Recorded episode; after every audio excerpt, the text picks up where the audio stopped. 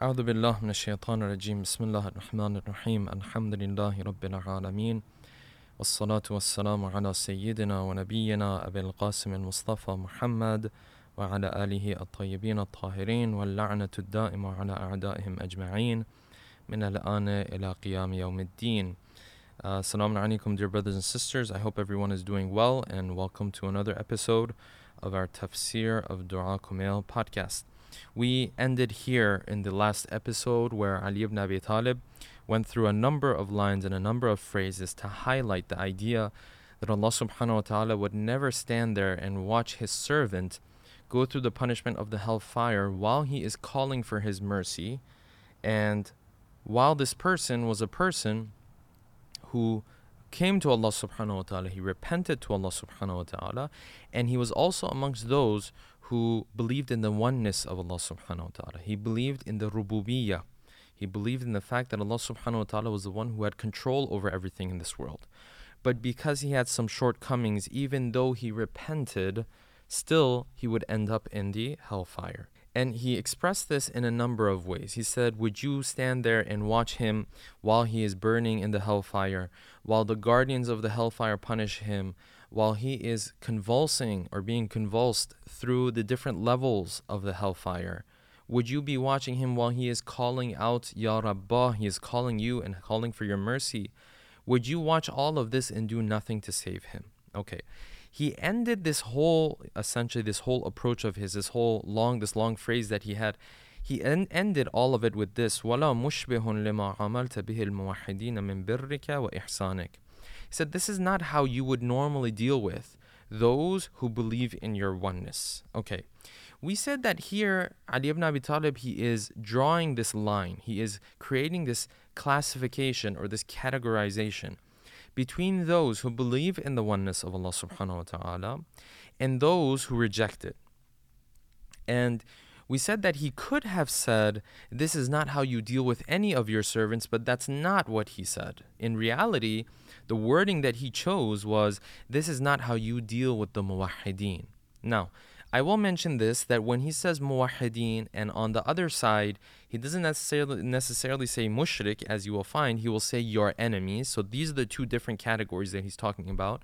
Those who accept the oneness of Allah subhanahu wa ta'ala, and those on the other hand who are, who are the enemies of Allah subhanahu wa ta'ala, which would mean those who essentially reject his oneness we do need to explain this that in his case and during that time, it was such a case where if someone did not believe in the oneness of Allah subhanahu wa ta'ala, 99% of the time, what that meant was that they knew the truth and they were rejecting it.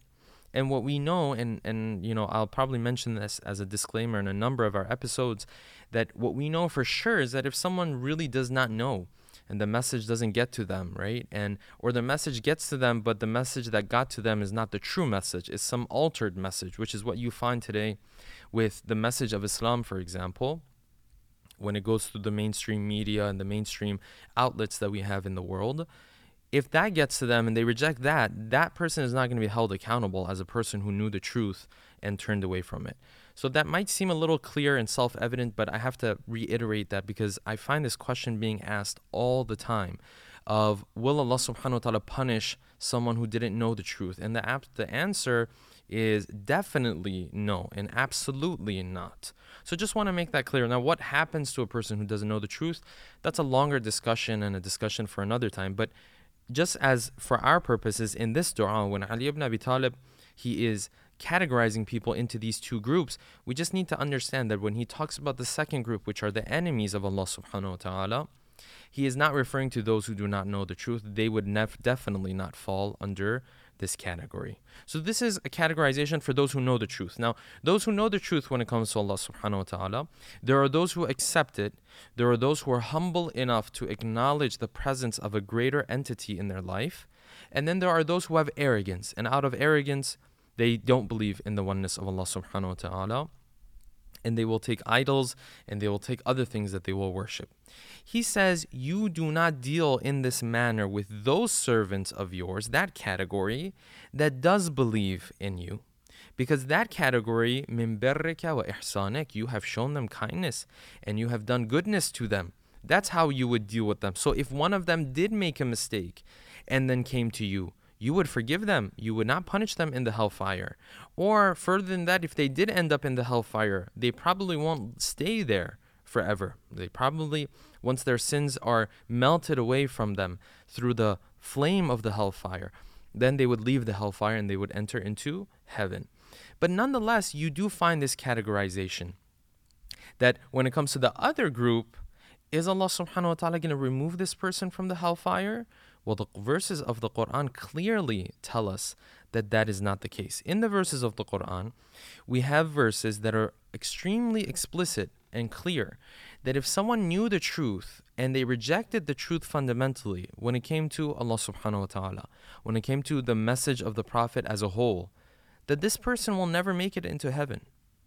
And if, you know, if we say it that clearly, it's because the verses of the Quran say it that clearly. The Quran says, إِنَّ الَّذِينَ كَفَرُوا وَكَذَّبُوا بِآيَاتِنَا Those who disbelieved and they rejected our signs and they rejected the truth knowingly, they will not enter into heaven. وَلَا يَدْخُلُونَ الْجَنَّةَ حَتَّى يَلِجَ الْجَمَلُ فِي السَّمِّ الْخِيَاطِ They will never enter into the heaven unless you can take a camel and essentially have it pass through the tip of a needle, right?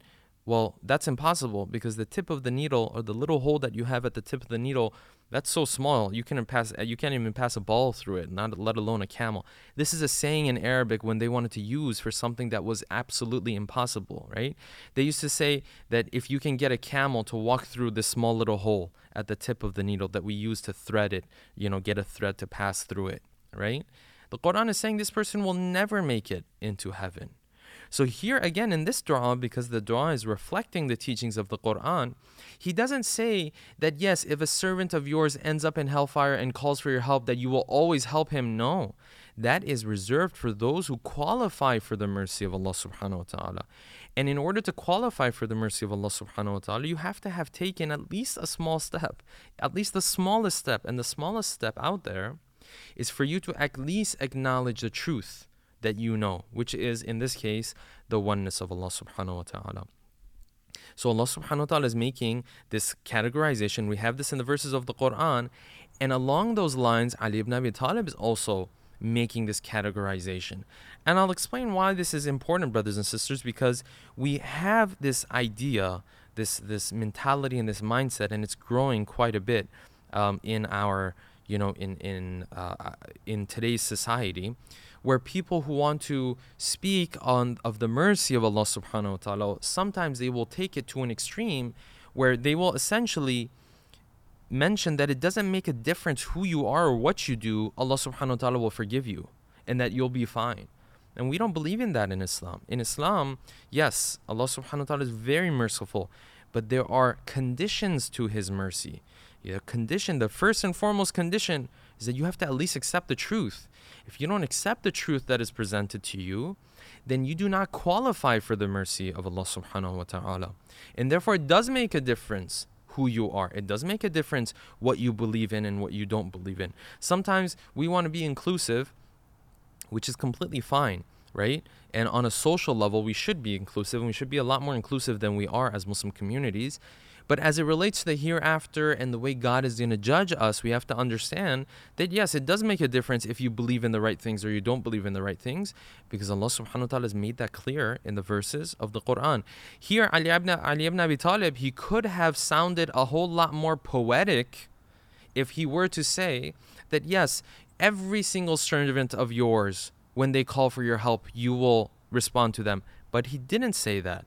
He said muwahideen he said, Those who accept the truth. And again, if someone never knew the truth, separate discussion.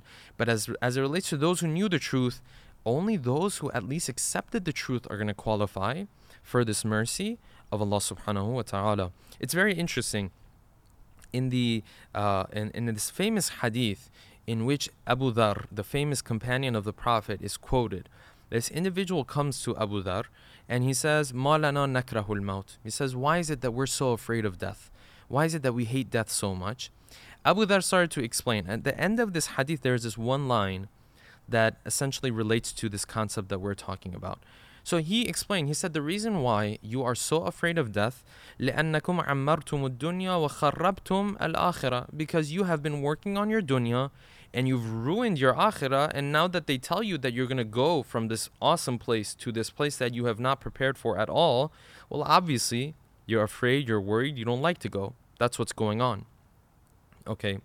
And then the guy asked him another question. He said, Okay, so tell me, how are we going to look and how are we going to feel when we enter upon Allah subhanahu wa ta'ala, when we come to Allah subhanahu wa ta'ala on the day of judgment? He said, muhsin. He said, Well, if you're in the first category of good people, فَكَالْغَائِبِ يَقْدُمُ عَلَى أَهْلِهِ He said, It's like a person who hasn't been around his family for years and years. He's lost his family for years and years, and after, you know, 20, 30 years, he's getting a chance to see his family. What type of happiness will he will he feel? It's you know ultimate happiness. It's sheer happiness that he's going to feel. وأما المسيء and if you are amongst the wrongdoers فكالآبق يقدم على مولاه He's like the slave or the servant who ran away from his master and now has been recaptured, right? What type of feeling does a slave have, right? And unfortunately, you read of this in history of slaves who wanted to run away and then they were recaptured, right? And their punishment a lot of times was even greater than anything else. He says that is how a person who is a wrongdoer would, would feel on that day. So this person then asks this question. And he says, Well, how can I know which category I fall into?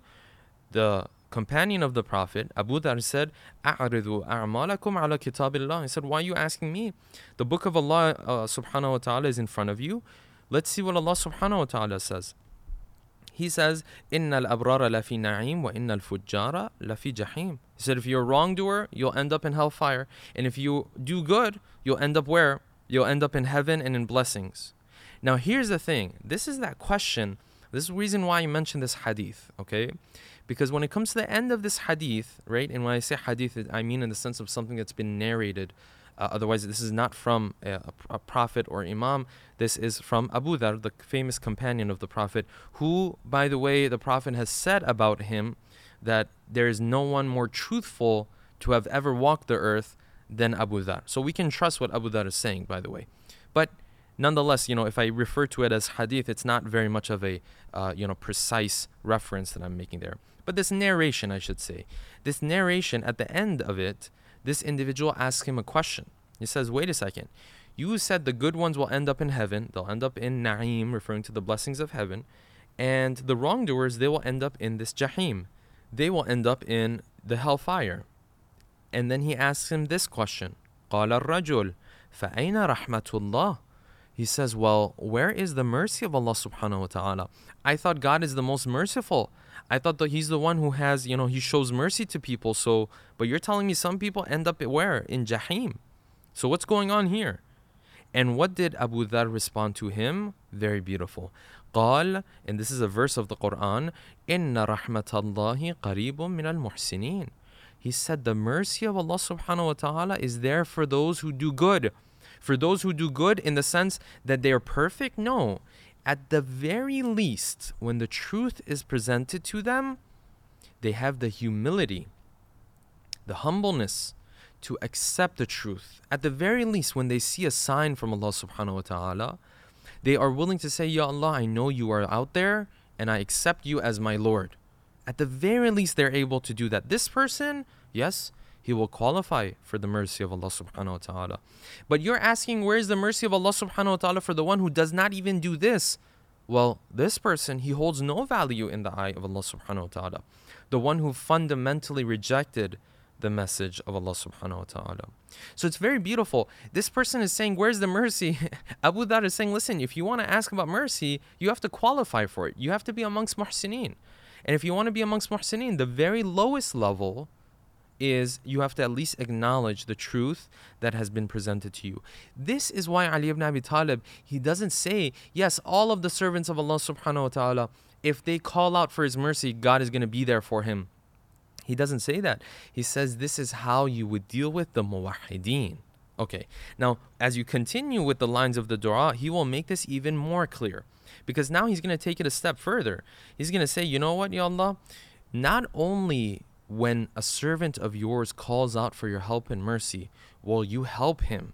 Will your, will your mercy be there for him? In fact, let's take it a step further.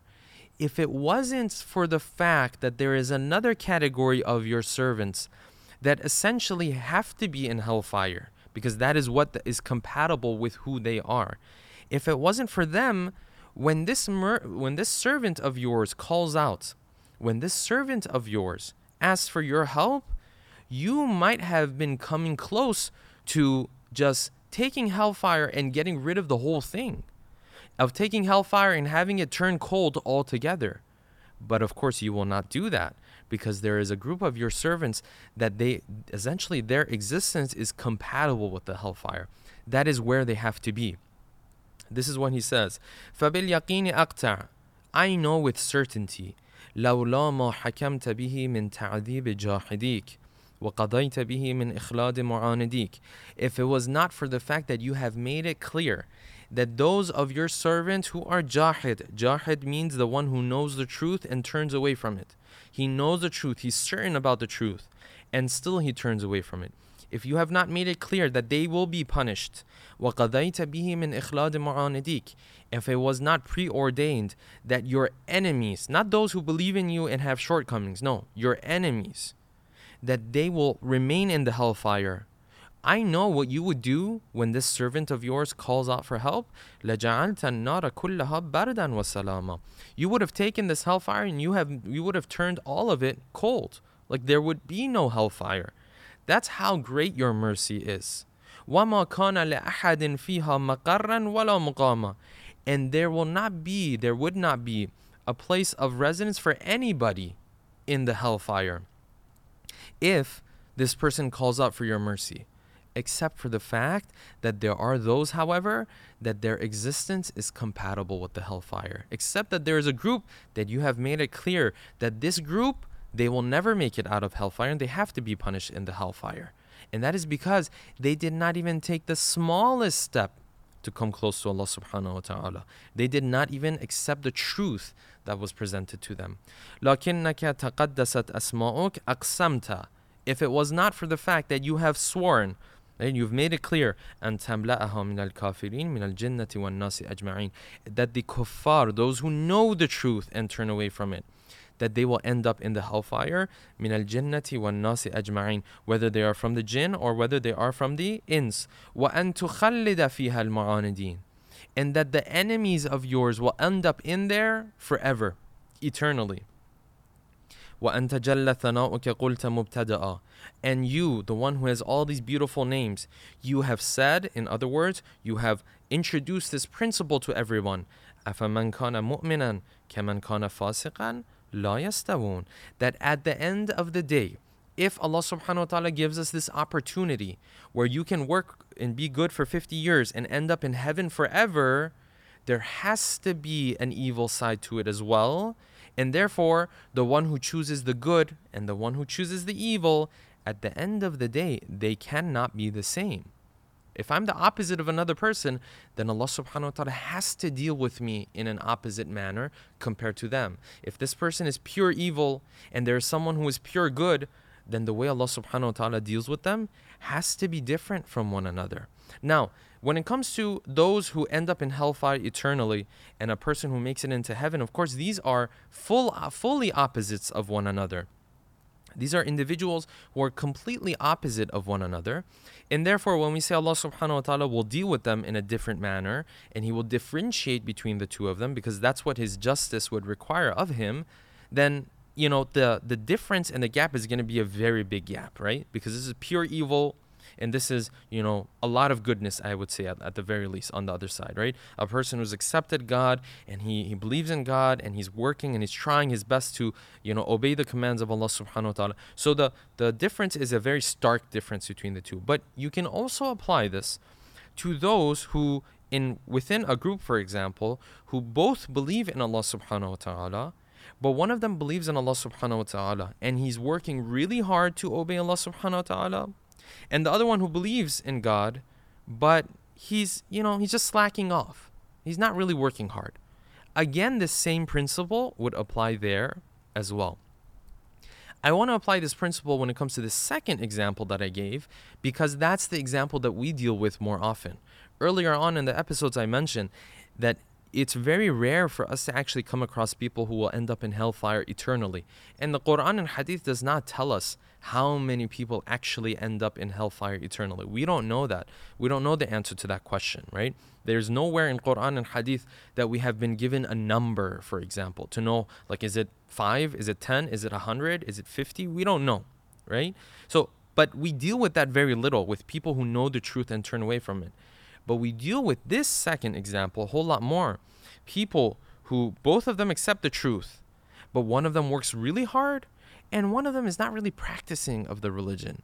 Like he doesn't really care. Like he'll he'll drink and he'll have his pork and he'll dress in whichever way he or she wants to dress and talk and walk in whichever way they want to do. Again, does this principle apply? It absolutely applies. And we'll talk about this more in the next episode because this is a principle that you find is fading away in the, you know, in the in the thought process of of the Muslim communities and especially our youth, right? Because we're trying to be more inclusive and again, we should be more inclusive. But just because we are trying to be more inclusive, we should be careful not to reach a point where we tell people that it doesn't matter what you do, God is going to be merciful towards you. Yes, God will be merciful towards everybody who at least has that one qualification that I talked about earlier. But is there going to be a difference between them? Oh, absolutely, there's going to be a difference between the one who strives to practice and you know maybe 80% of the time he's successful and 20% of the time he has shortcomings. And the one who 80% of the time doesn't really care about it and is only practicing 20% of the time is there going to be a difference between these two? Yes absolutely. And by the way when i say practicing and i'll just mention this before we wrap up when i say practicing i know that word is associated with certain aspects of practicing islam we don't we're not talking about only those aspects. I know when we use the word practicing you know praying five times a day will come to mind or like fasting will come to mind right? Or dressing or you know going by the islamic dress code will come into mind. Yes those are all part of practicing. And then there's another whole part of islam that has to do with the inward aspect your akhlaq the way you treat people how forgiving you are how merciful you are all that kind of stuff. When i talk about practicing i mean both aspects. We're not talking only about one aspect of it right but at the end of the day, is there going to be a difference between the one who tries to go all out in terms of practicing the teachings of Allah subhanahu wa ta'ala and the one who, although he accepts that God is there, but when it comes to practice, there is a huge lack of determination. There will absolutely be a difference there. And we are not to diminish that difference because the moment you diminish that difference, then you will reach a point where people will not even strive anymore to continue to practice, to continue to better themselves. And that is the beginning of the threat. The moment you say there's no difference between you who practices a lot and me who's not practicing very much, you just open a can of worms because at that point I have no motivation to practice anymore. What difference does it make? And this is kind of what you find in the Christian faith. And of course, because our time is up, I'll, I'll leave it at that and we'll end there. But inshallah, in the next episode, I'm going to talk about this a little bit more. And it's, it's actually a little bit of venting from what I see in our communities and in, in the, you know, the Islamic talk that we find nowadays. So I want to touch on that a little bit.